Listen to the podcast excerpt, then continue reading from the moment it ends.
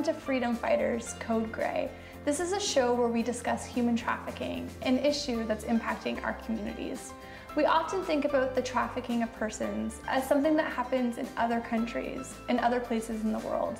But in fact, this is something that's happening in our own backyard.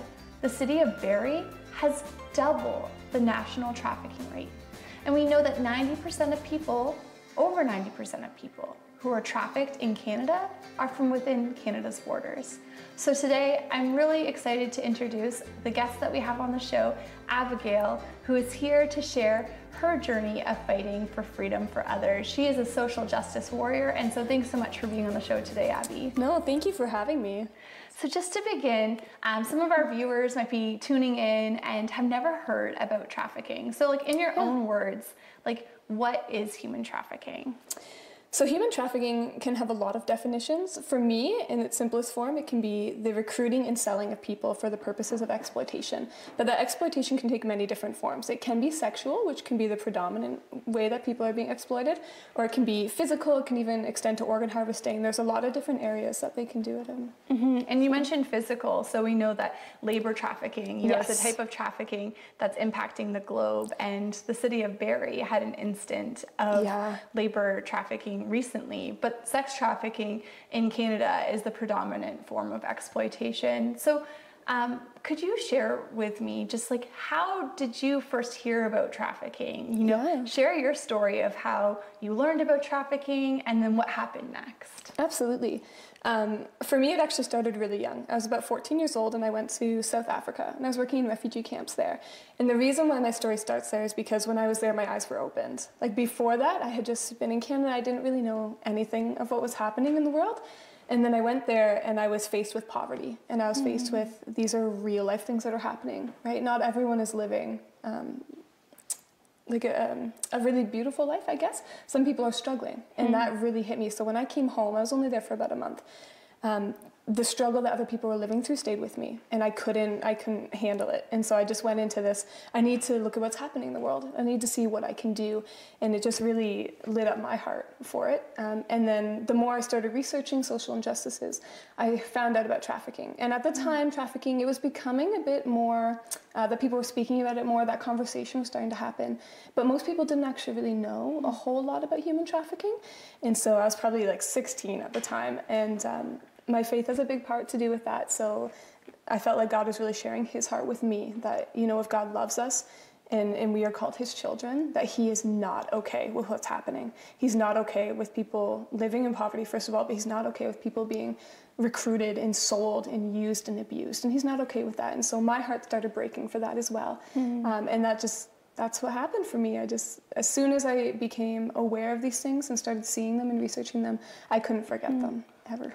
That's beautiful. I love like just you sharing so openly that, you know, you went to another country and you saw suffering, right? Human suffering, and that moved you to empathy and compassion and started, you know, you were open to what the injustices that are in this world. And then through research and understanding, you began to learn about trafficking and realize, okay, like this is something horrible that's happening in our world.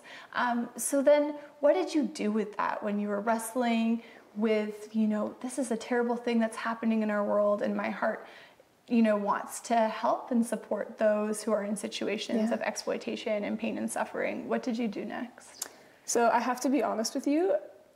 At first, when all of these things were happening and I was looking into it more, I just became depressed. It was really hard. I went through about a whole year where I just cried myself to sleep every night because I was like, what can I do? Honestly, what can I do? Like, this problem is overwhelming. And it was very overwhelming for me. But at the same time, it was like that divide of I can't do anything, I don't know what to do, versus this is happening and I have to do something. I can't not do something. And I knew that it was changing the trajectory of my life because there's no way I could go a day without not thinking about this anymore.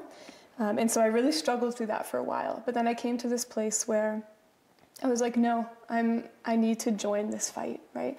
We can do something, and it's about one life. Yes, there may be the statistics that we flash sometimes, right? And don't get me wrong, it's heartbreaking. Like, there are millions or thousands, hundreds in slavery today.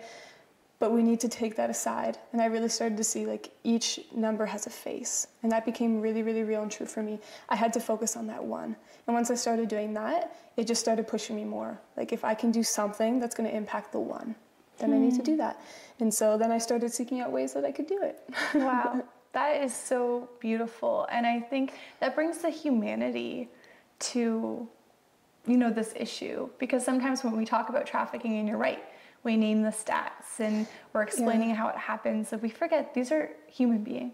Like these are people who have names and faces and individual stories. And like they're individual people, right? With individual needs, with dreams. Yeah, absolutely. So thanks for being so open and honest too about, it was overwhelming at first. Like this is hard. This is a tough issue to talk about, right? It wasn't just like, I fought with it. Yeah. It wasn't just like, oh, this is a horrible thing and I'm going to do something immediately. Like you wrestled through with it and then started to see like there's, you know, one person potentially that you could impact and do life with. So once you came to that realization, like there's something that I can do, what is that first step that you took?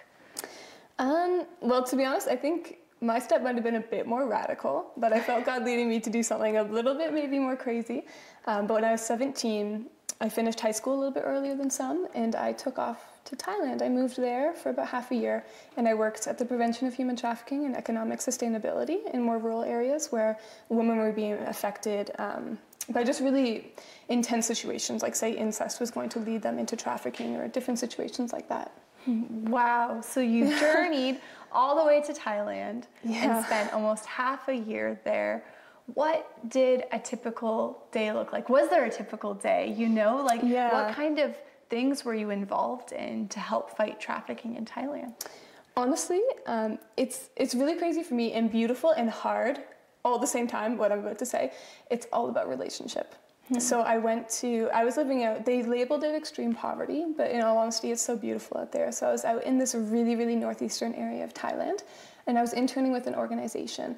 And I had been in Bangkok for a month already, so I had been studying Thai, studying the culture, figuring out like how things were working there, and studying some of the underlying causes of human trafficking and sexual exploitation specifically in the country. So when I got to my internship, it was almost like a community home where girls were pulled from really difficult situations. For example, there was one girl who her father, incest was about to happen within weeks or months. And so they pulled her out and put her into this home because once that happened, she would have been exploited.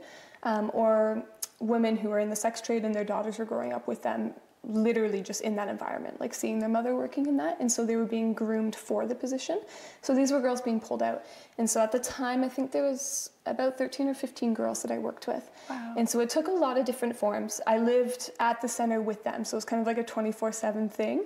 And so I was teaching them English. I was working with them one-on-one if they were ever going to big events or just at home. We were doing things with them. Even when it came to like harvesting a rice field, I would be out there in the field harvesting with them, which was quite fun. But yeah, it was just, it's life on life. Journeying with these girls, they had scars and they had traumas that they're working through. And they were things that had healed, but there were still things that needed to be healed. And some of these girls were still at risk, right? So it was just every single day walking beside them as they lived through their lives and as they pursued their dreams, whether that was just, I want to finish school so I can have such a better opportunity for the future and I'm not going to be pushed into prostitution or trafficking, right? So yeah, just living life one-on-one, being relational with them. Sometimes I would journey with specific girls if they had to visit family or go into a specific area. It was kind of like you wanted to be a support system for them if they were going back to even a family situation that had been hostile. So, yeah. Wow, that sounds like an amazing journey that you went on. And one thing that I admire as you're sharing and reflecting is that you mentioned, like before you went to Thailand, you began to learn the language, learn about the culture, because I imagine positioning yourself in this work, right? Like going overseas to a new culture to like support people and to build relationships. It's difficult, right? So how did you do that? Can you share a bit about that process of just, positioning yourself in the work and then finding your place kind of like as an outsider, but still feeling like, you were needed in terms of like supporting these individuals and being a part of this internship? Yeah, absolutely. My first month before the internship was almost like a school, so they were teaching us the language, but the main part is exactly things that you were hinting to, like you need to learn the language and get into the culture, because especially in a place like Thailand, I'm a tall white blonde, I stand out like a sore thumb. Mm. And so it was just, even the basic Thai that I had started to speak before I went there made such a difference, right? Because most tourists who are there don't know any Thai, maybe just hello. And so when I started to do that and started to learn more Thai and would just kind of move into areas where tourists weren't and speak Thai to the people, their head would just kind of turn around and be like, hey, this is a little different. And so that became a first kind of in with people when I was there, even the girls I was working with. But then it was even just, it has to be about them and their culture, right? Like when I went there, I knew that I had to give up things from my life and my culture, and I wanted to take that on. And it was such a joy, and it's so beautiful, like the culture, the people. And so I just started taking that on, right? Like the songs that they would sing, I would listen to them, or I would just join in their festivities. Like I'm not bringing myself or Canada to them, I'm bringing just who I was in that moment, and I wanted to be there with them and just take on whatever it could be that I could join with them in their culture, if that makes sense. Yeah, yeah. And then the other part of it is just, things happen, right? When you're just open and when you're there, when you're on the ground and you're there and you're living life with people one-on-one, it just happens. So I was working at the prevention of sexual exploitation when I was there, but towards the end of my trip, I also had the chance to go into huge indoor adult playgrounds when I was in Thailand. And so I've walked some of the worst strips for trafficking and exploitation there. And when I was there, it was honestly just because I had connections. I had met people, I had spent time with people, and they just kind of said, hey, we're going to invite you to come, and we're going to try and just talk to these women, right, and make a relationship and partner with them. And so that just also gave me that in to go and see that other side of what was happening there. So. Thanks so much for taking the time just to share a bit about, you know, your trip to Thailand. Absolutely. And the work that you did overseas to support people who had been in situations of exploitation, but also to prevent people from exploitation. Yeah, it's really just amazing, your heart to love others and to serve others and to be a part of the fight in this way. So we're gonna take a short break, but we'll be back in a couple of minutes to talk more about Abigail's journey in fighting for freedom.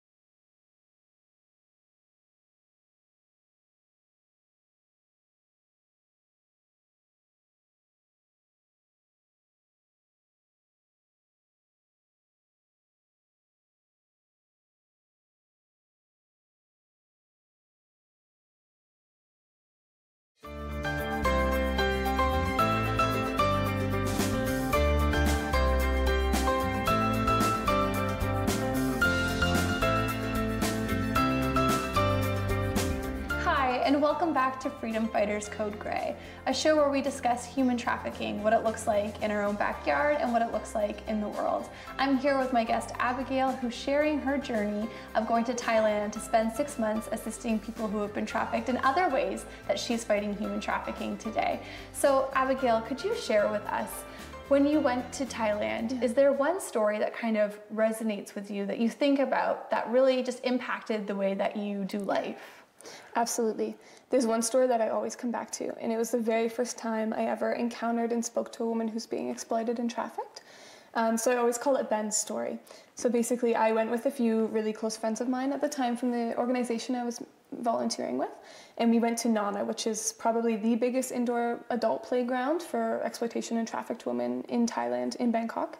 And so we were walking through the streets and I was really just looking at these women, and it's just countless bars on either side of you, packed with women, whether they're just kind of sitting at the front and welcoming guys in, whether they're doing small sexual favors in front of everyone, whether you go further in and there's a strip club or you're actually getting to the brothels, anything like that. And so it's just these areas that are packed with women in clubs and men, right? And so I'm walking through this and it's overwhelming and it's crazy. And I'm not really seeing any one woman that I feel led to go speak to at that moment. But then I turn around because I reach the end of the plaza and I turn around and I'm walking back and then I see her. And so basically, if you want to talk to these women who are at these bars or these clubs there, you need to buy their time. So I sat down and I asked her if I could just talk to her for a few minutes, and she said yes. And so she got... one or two shots of vodka, and then I bought a Coke. And so because I had bought her time with a drink, now I could talk to her a little bit, and that's just the way it worked because they don't want anyone pulling business away from the woman. And I sat down, and she had broken English and I had like basic kind of broken Thai from my time there. And we were talking together and I was just asking her basic questions like, you know, are you from around here? Do you have family? And slowly she started telling me like just these kind of disjointed parts of her life that I was piecing together. And it was basically she had a mom and she had a sister, and she worked 6 or 7 days a week and she'd work all night long, and she was just doing this to support her family because she had no other option at that point for different things that had happened in her life. And she just hated it. And the one thing that I saw in Thailand is that they had a mask on.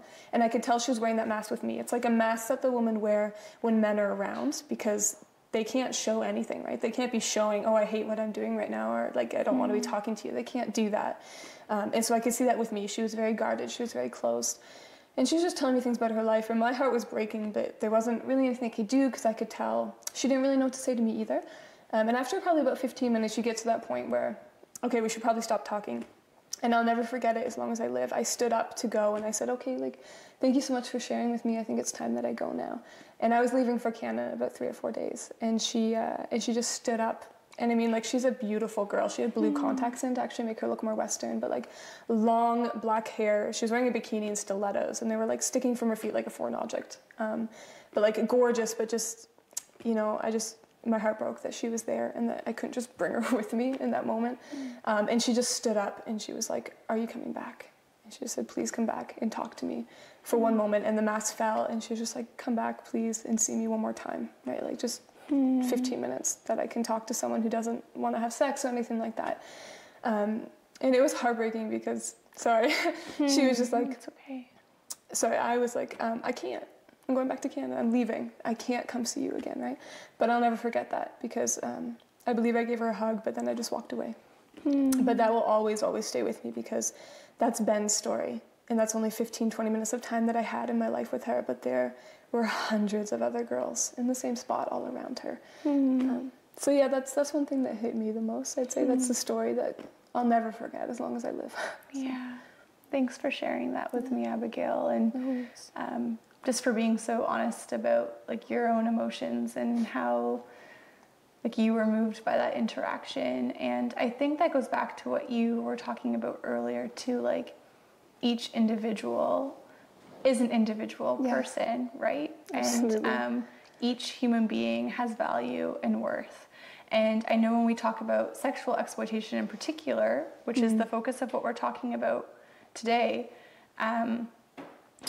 yeah, there's like a myth in society that somehow someone who is engaged in sex work either by choice or if someone's in a situation of human trafficking forced for sexual exploitation, that individual is somehow less than. There is this myth that's perpetuated in society. And I think for you to just have a casual conversation with someone and remind them of their value and worth, like how impactful that was not only in your own life, but that individual wanting you to come back and carry that relationship forward. So I'm wondering, like after, you know, that interaction that was so meaningful and that taught you a lot, I imagine, when you came back to Canada, like what were your next thoughts? What were things that, you know, you kind of, what were your next steps in your fight for others' freedom? Yeah. When I came back to Canada again, it was really hard. I think it was just kind of, okay, I'm in Canada again and I'm not doing that like more frontline work that I had been doing. And so I kind of went into like a hibernation in my home for about a month, but it was just a lot of time of prayer and seeking what were my next steps, because I was praying and thinking the same thing, like what do I do? Where do I go from here? And yeah, it just really started this process of, okay, what am I going to do next? But one thing I knew above all was that this is what I'm doing. I'm giving my life to this. Like, even that one encounter with Ben, like, I'm never going to forget that, and I'm going to give my life to have those encounters. But not just those encounters, but to do more, right? If there's any way that I could one day say, hey, this is the life you're in. It's nothing you ever chose. And if I can, I want to bring you with me if that's what you want. And so that's what I wanted to give my life to. And that became really clear in the months that I came home. And then, yeah, I just started kind of planning the next steps, I guess. So. And I know one of your next steps led you to Peru. Yes. So what were you doing in Peru? Yeah. So I moved to Peru. It was similar and different in many ways. So one of the biggest similarities was I went first and I studied Spanish for a month straight for about 8 hours a day, and just got to know the culture, like just embedding myself into different groups and churches and people and meeting with organizations probably like every night after school. And so I did that for about a month and a half, like really just, I need to learn this place. I need to learn Peru. I need to learn the language and get into that. And then a lot of doors actually opened. I worked with a few organizations that were combating human exploitation there. However, in Peru and South America, it's pretty sad. There's not actually a whole lot going on. And even though the government knows about it and they're making advances to talk about it, there's still like this shame, right? Like it's happening in our country. And so there's not a lot of organizations fighting it, you mean? No. Like they're okay. It was really hard to find people who are on the ground. So I worked with one organization that was, they were working within the schools and the government to raise awareness and show people like this is happening in our country right now. And then I worked with one organization predominantly. It was actually a legal office that worked with women to free them and with refugees as well. And they actually gave me the opportunity to write a massive report about what's happening in Peru. And so for 2 months, it was such an amazing opportunity. I got to actually study what's happening with human trafficking in Peru. And then I actually got to travel to some of the places that I was studying and kind of see what I could from my point of view. So that led me to a few places I ended up. In Peru, the biggest problem with human trafficking is that girls are being pulled from the Amazon. So the Amazon connects in like Peru, Brazil, different countries. But a lot of times they're coming from more indigenous tribes or such like that. And so they don't have as much education as people in the city would, maybe something like that. And so they're just being pulled and they're being coerced, right? And it's honestly the same ways as it is in Canada. They're either being told that they're gonna fall in love, a false job offer, whatever it is that's coercing them. And then the second biggest problem in Peru is that there's a ton of illegal mining, gold mining happening. And so a lot of times these girls are being pulled from their families, told that they're going to get a lot of money, we're going to support you, she's going to work in like the big city like Lima, and that's such a lie. And then they pull her into the middle of nowhere, into the Amazon, where someone can get lost for 40 years, and then they bring her to an illegal mining camp, and she literally lives in like just a shack with a, not even a shack, it doesn't even have walls, it's like a tarp, a canvas tarp. And she has her room and she just services minors. Like that's her life and her existence. And so I actually went out to one of these jungle areas that was horrible, horrible for the trafficking and such. Now at the time, I didn't have a lot of backing, so I actually made a contact to go to an illegal mining camp and check it out, but it was way too dangerous, so I had to pull back. But then I also had the opportunity at a different time when I was there to go to a girls' home of girls who had been trafficked or abused by their family or exploited, or any of the above, any kind of different situation. And that was really heartbreaking because I saw girls who were 14 and they had 1 or 2 year old daughters. And that wasn't their choice. That was a result of being trafficked or raped by a father.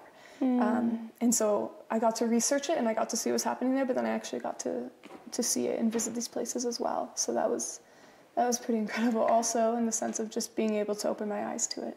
Yeah, and I can only imagine being in that place of learning and learning a new culture, but then learning like so much of the injustice that's in this world, right? Like so much, so much exploitation in these places and these kids that you've seen who have experienced suffering. So how do you, like in a few minutes, like how do you have hope, like, when the situation feels so overwhelming and dark? And what keeps you going? What's next for you? Like, what do you want to continue to do in fighting for others' freedom?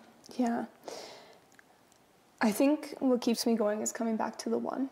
Like, even when I was visiting this aftercare home in Peru, these girls sometimes would just freak out because of the trauma, right? It's just an emotional reaction, and it's very difficult. But at other times, we were going swimming, and they would just come up to me and say, "Can you teach me to swim?" And they're just smiling, right? And it's when you see that smile and that youth and that innocence come back into their eyes, and just being there one-on-one in the moment with them, like, absolutely, I want to teach you to swim, right? And just different things like that. That's what gives me hope, because that's the life that we all want, right? Like, to be able to dream and love and laugh and explore and have adventures and go swimming, like, all these different things that we can sometimes take for granted. And so seeing people doing that, girls who had once been trafficked or exploited or abused by their family, being able to step into that life, that's what keeps me going. And then when I come back here, it's all the faces, right? The statistics I was talking about earlier. And then you see all their faces, and all together, when I see that, I'm like, how can I not work and strive so that I keep doing that, right? So, like, that there's a smile for more women, so that more freedom can come to them, I guess. But in the future, so I'm finishing my studies soon. My heart is to go into the actual investigation side of human trafficking. I do have experience working against human trafficking and sexual exploitation in Canada as well. And so seeing that here also breaks my heart, and so I'm continuing that work. But my heart is to go into investigation, because I want to find the woman. And when you're asking my next steps forward, like, for me, my heart is these women oftentimes are locked behind closed doors. They're in such a place of darkness. And so what is that hope? And the hope is the light. For me, like, if these women are locked behind a door and no one's ever going to find them, only their trafficker knows where they are. God knows where they are, first off, but, like, if we know where they are, if we can go and we can open that door and shed light into everything that's happening in their life, that's what it's all about. That's what gives me hope, that one day these women who are suffering, and that suffering that's unbearable and overwhelming, it can be turned around. Abigail, your story is so inspiring, and I know I've just been so blessed to just hear what you've been learning. Could you just really quickly just share one way that our viewers could participate in the fight for freedom quickly? Absolutely. Oh man, one way. Can I give two ways? Sure. Yeah. The biggest one is awareness. Like, always let yourself know what's going on, and get yourself involved in that sense of, like, ask questions, research, and see what's happening. Yes. The second thing for me is, sometimes people are like, we really want to get involved. Look into local organizations or people who are fighting on the ground around you, because there are people. So just look into it. Amazing. Well, Abigail, thank you so much for being on the show today, and just to share your story of going overseas and learning about trafficking, and now going to school to be able to hopefully one day on the investigation side support people who are being impacted by this injustice in our communities. If you or someone you know is impacted by human trafficking, and if you're in immediate danger, please call 911. If you need support services or want additional information, you can call the Canadian Human Trafficking Hotline at 1-833-900-1010. Again, that's 1-833-900-1010. Thank you for tuning in to Freedom Fighters Code Gray. We hope to catch you next time.